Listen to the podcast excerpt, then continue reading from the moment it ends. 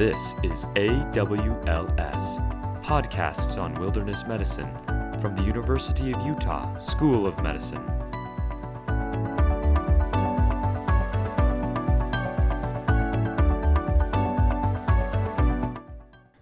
Hi, this is Richard Ingebretsen from the University of Utah School of Medicine. We're going to talk about our feet today. Normally, we let uh, the very bright podiatrist manage foot problems, but what's going to happen is you're going to be in the back country and you're going to find yourself or someone that you're hiking with having a problem with their feet. And as a consequence, you're going to have to address it. Foot problems that happen in the back country may be small, but they can become a much, much bigger problem uh, over time. And depending upon how long the foot problem lasts, it can have a huge impact on a person's ability to continue their back country experience, whatever it is, from biking, climbing, hiking, trekking. Even uh, tiny problems can end a, a trek or a backpack or even a hike. From a medical perspective, it's extremely challenging to assess foot problems because of the complexity and the multiplicity of joints within the foot. There are 28 bones in each foot. So, if you take into account both feet, then one fourth of all of our bones are in our feet. And because there are a lot of bones down there, there's going to be a lot of joints. There are over 30 joints in each foot, 100 muscles, ligaments, and tendons. These make the foot extremely flexible so that they can adapt to the uneven surfaces, but it, be, but it becomes complicated when there's an injury. Feet are divided into threes the, the forefoot, the midfoot, and the hindfoot. The very front part of the foot, including the toes or the phalanges, is the forefoot. The first metatarsal bone is the shortest and thickest, and it plays the, the essential role during propulsion. It is a common bone to injury in the backcountry, and that's the big toe. Uh, the toe function, the toes really to grip, clamping the feet to the walking surface. They give the final propulsion as the foot completes a step, shifting the weight to the other foot. Although the big toe carries part of the body weight with each step, no weight rests on the big toe as the body stands. The toe's gripping tendency helps to maintain balance as well as aiding in propulsion. The midfooter, you can just imagine this, is the five irregularly shaped bones called the tarsals. The clinical names for these bones, the ones that are important, are the navicular, cuboid, the medial, medial intermediate, and the lateral cuneiforms. Together, these form the arch of the foot, and the arch of the foot plays a key role in weight bearing and stability. The hind foot uh, are the two largest bones, and that's the talus and the calcaneus. The largest of these, the calcaneus, forms the heel of the foot. The talus, the talus rests on the top of the calcaneus and forms the part, you know, where the the ankle actually pivots. Key in the foot are the arches. The foot has three arches, and the next time you look at your foot or someone else's, identify these. There is the uh, the two big longitudinal arches, one on the medial aspect and one on the lateral and then there's the one uh, anterior transverse arch. The arches really act like springs. They aid in propulsion and they store energy. This is really important because it allows humans to propel themselves forward for a very long time. Uh, m- among other things that help us, the arches, by storing energy, uh, humans have become the great uh, endurance athletes. The arch's shape is designed in a similar fashion to a spring, and it it bears the weight of the body and absorbs, uh, you know, the shock that is uh, produced with locomotion. The foot's flexibility, can, you know, that is given by the arches, is what facilitates everyday locomotor functions such as walking and sprinting. Uh, the energy uh, sparing spring properties of the foot's arches are central to the foot's mechanical function. It stores a lot of meta- metabolic energy, uh, which is due to the passive elastic work that is supplied that would otherwise be done by the active muscles. The muscles that control the movements of the foot originate in the lower leg and are attached to the bones in the foot with the tendons. The muscles and tendons are the sites for a lot of overuse syndromes, and uh, most people who've hiked or run a lot feel those. The most important tendon of the foot is the Achilles tendon, which runs from the calf muscle to the heel. It's really one of the strongest and largest tendon structures in the body the Achilles tendon makes it possible to run, jump, hike, stand on toes. The clinically significant ligaments of the foot are, are the plantar fascia, which is really a common problem in walking too much and when it gets inflamed, giving us plantar fasciitis. The best way to uh, protect your feet uh, is uh, with good shoes and good arch support. Uh, in fact, this becomes an essential issue in backcountry medicine, especially with hikers and trekkers, because they typically carry an additional load on their back, anywhere from 15 to 30 pounds. A person with a low longitudinal arch, or someone that we often say has flat feet, often stands and walks with their feet in pronated position. Uh, this is where the foot everts. This makes the person very susceptible to heel pain, arch pain, and additional plantar fasciitis, which is so common in, in this. So, making sure the arches are well supported is really essential. With high arches, there is a less there's less surface area for the absorbing impact. This places a lot of excessive pressure on the back part of the foot and the forefront areas. This can make a person susceptible to things like heel pain, metatarsalgia, and again, plantar fasciitis. So, having the proper arch support becomes extremely vital in making a backcountry trip successful, especially if you're carrying additional weight on your back. Uh, if the truth is, most shoes have useless inserts rather than arch supports. And when you buy a new shoe, you got to pull the insert out and just see if it's just a little piece of rubber or if it's actually an arch support. In the end, these need to be removed, removed, and arch supports need to be, you know, put inside. If people really need new shoes but can't afford them, go buy some arch supports. They're much less expensive, and they'll offer significant help. But you need to have good arch support. And uh, but some shoes come with good arch support, and you might feel more comfortable with them. But the vast majority of shoes just put an insert in there that's rather useless. So if you're going on a long trek, at the very least, you got to put arch support in. Uh, a couple years ago, a 38 year old lady uh, came to me that's preparing to run the Boston Boston Marathon. That was on a Monday. Uh, she had been running a lot of miles each day, and she had developed uh, a very severe uh, impact arthritis in both of her knees. They were swollen and uh, very tender to touch, and she could hardly walk, much less run. So uh, I said, "Well, let me look at her feet." And she had really bad feet. There, she had really flat arches. And I said, "Let me look at your running shoes if you have them." So she goes out to the car, brings the running shoes in, and oh my heavens, they were over five years old, and they had absolutely no support. Uh, they were basically just like putting rubber on her feet with no, nothing to protect the foot.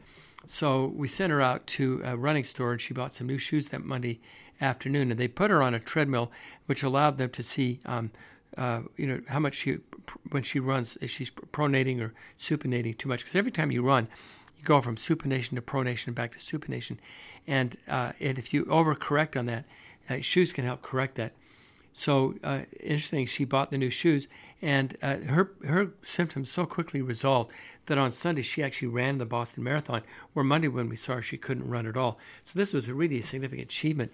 So there's probably really nothing more important than foot care than having the proper shoes that fit and making sure that they are correct when they put, put them on their feet.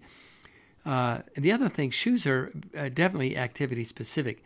When it comes to exercising and sports, gym sneakers are not a uh, you know a one size fit all solution. There is a lot of technology that goes into the design of shoes. Each activity has specific qualities necessary for correct footwear. Running and walking shoes are made you know for straightforward ahead motion, while basketball and tennis shoes are made for side to side movements. Hiking shoes are designed with stiff bottoms that that allows a hiker to grab onto rocks and move forward. Climbing shoes are made to point and give strength to the toes.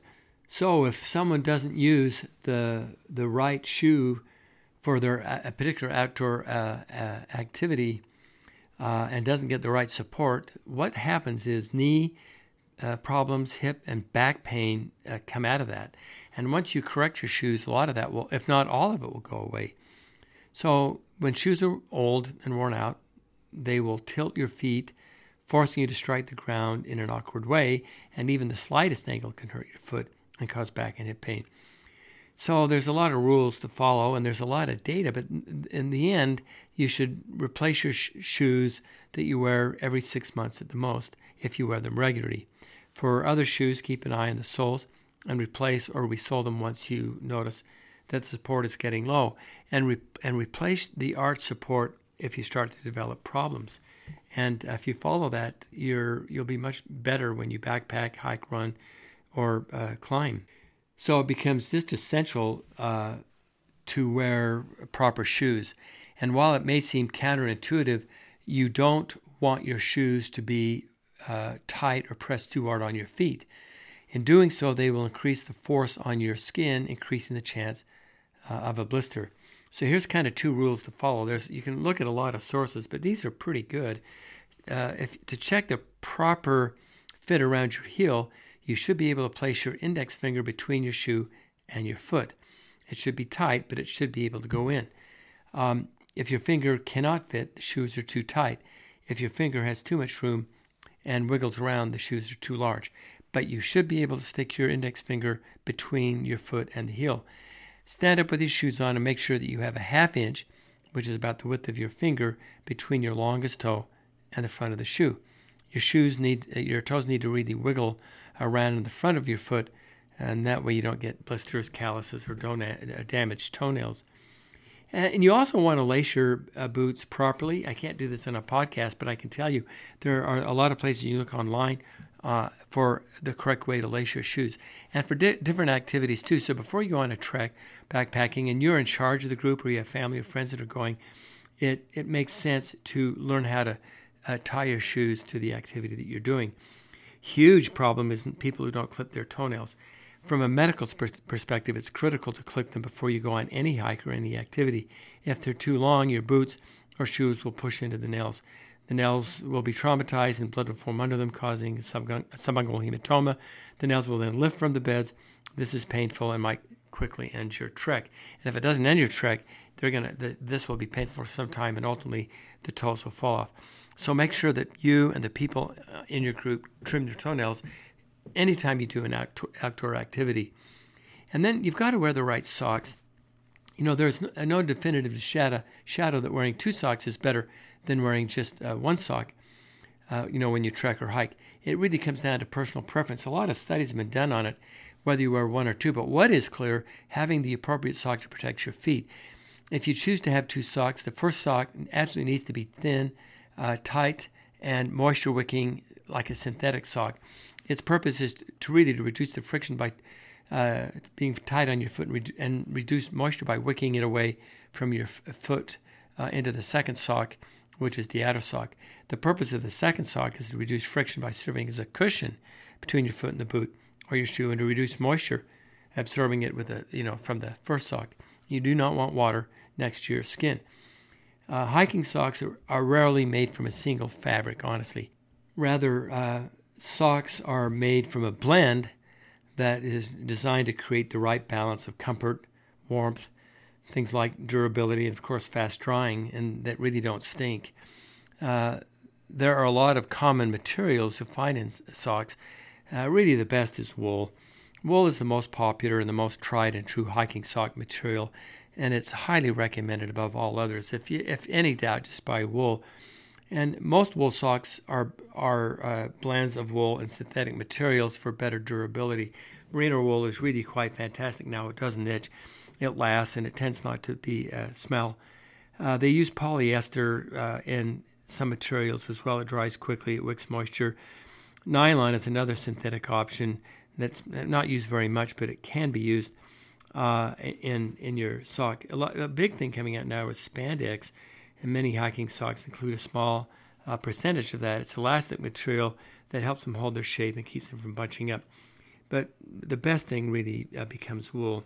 Uh, hikers and runners uh, often use the phrase that uh, cotton is rotten, and the reason they do that because it absorbs and collects sweat and dries very slowly, and it facilitates blisters. This means that when they get wet, they stay wet.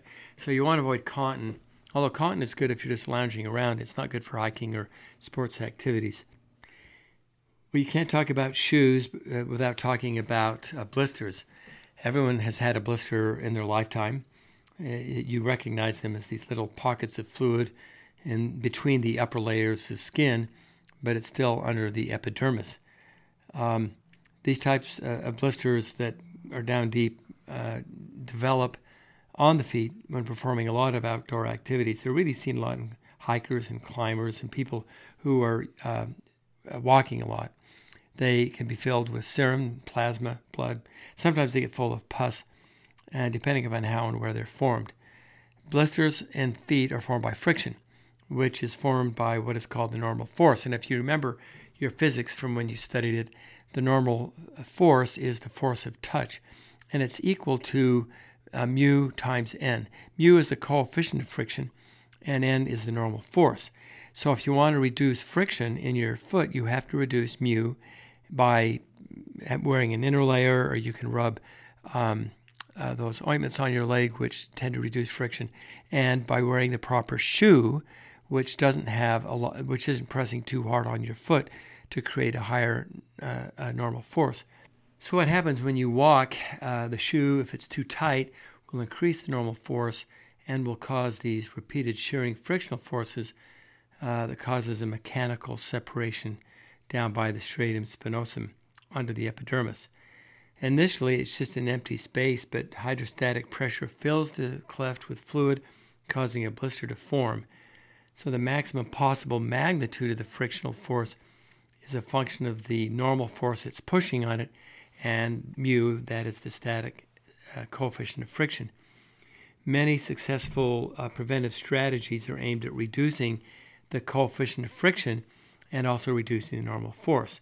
That's where the dual layer socks, where you can rub your feet uh, with uh, Glide or these uh, lotions that reduce the uh, coefficient of friction, and getting the shoe to fit properly will, will reduce the normal force. So keep that in mind. Friction blisters on the surface uh, usually form with a hot spot first. If one of these does form, you want to place one of those dual layer pads over that area, such as Blist-O-Ban, there's a lot of different ones. Blist-O-Ban was uh, one of the first ones uh, that came out.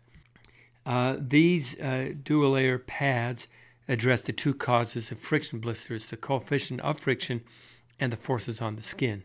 The dual layer will allow the bandage to glide smoothly in all directions, deflecting friction and shear forces away from the skin.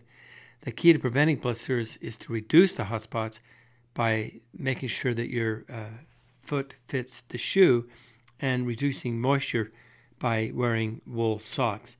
You can uh, treat a blister that is already formed by cutting a hole in moleskin uh, or duct tape and placing the ring around the blister.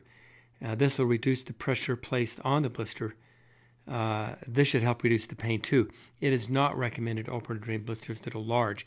And when you're in the back country, you're going to have to make some critical decisions about whether you open or not. There's no, there's no uh, correct answer. It's really not clear.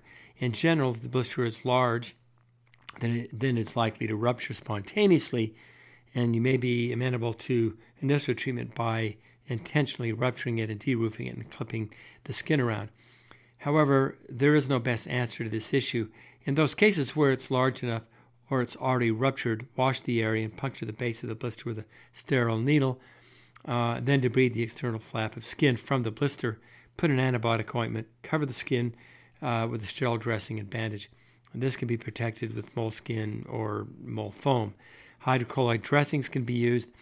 Uh, I've actually had to cut the heel out of uh, people's shoes that are hiking because they've been rubbing on uh, that area and they can't hike any other way to get out.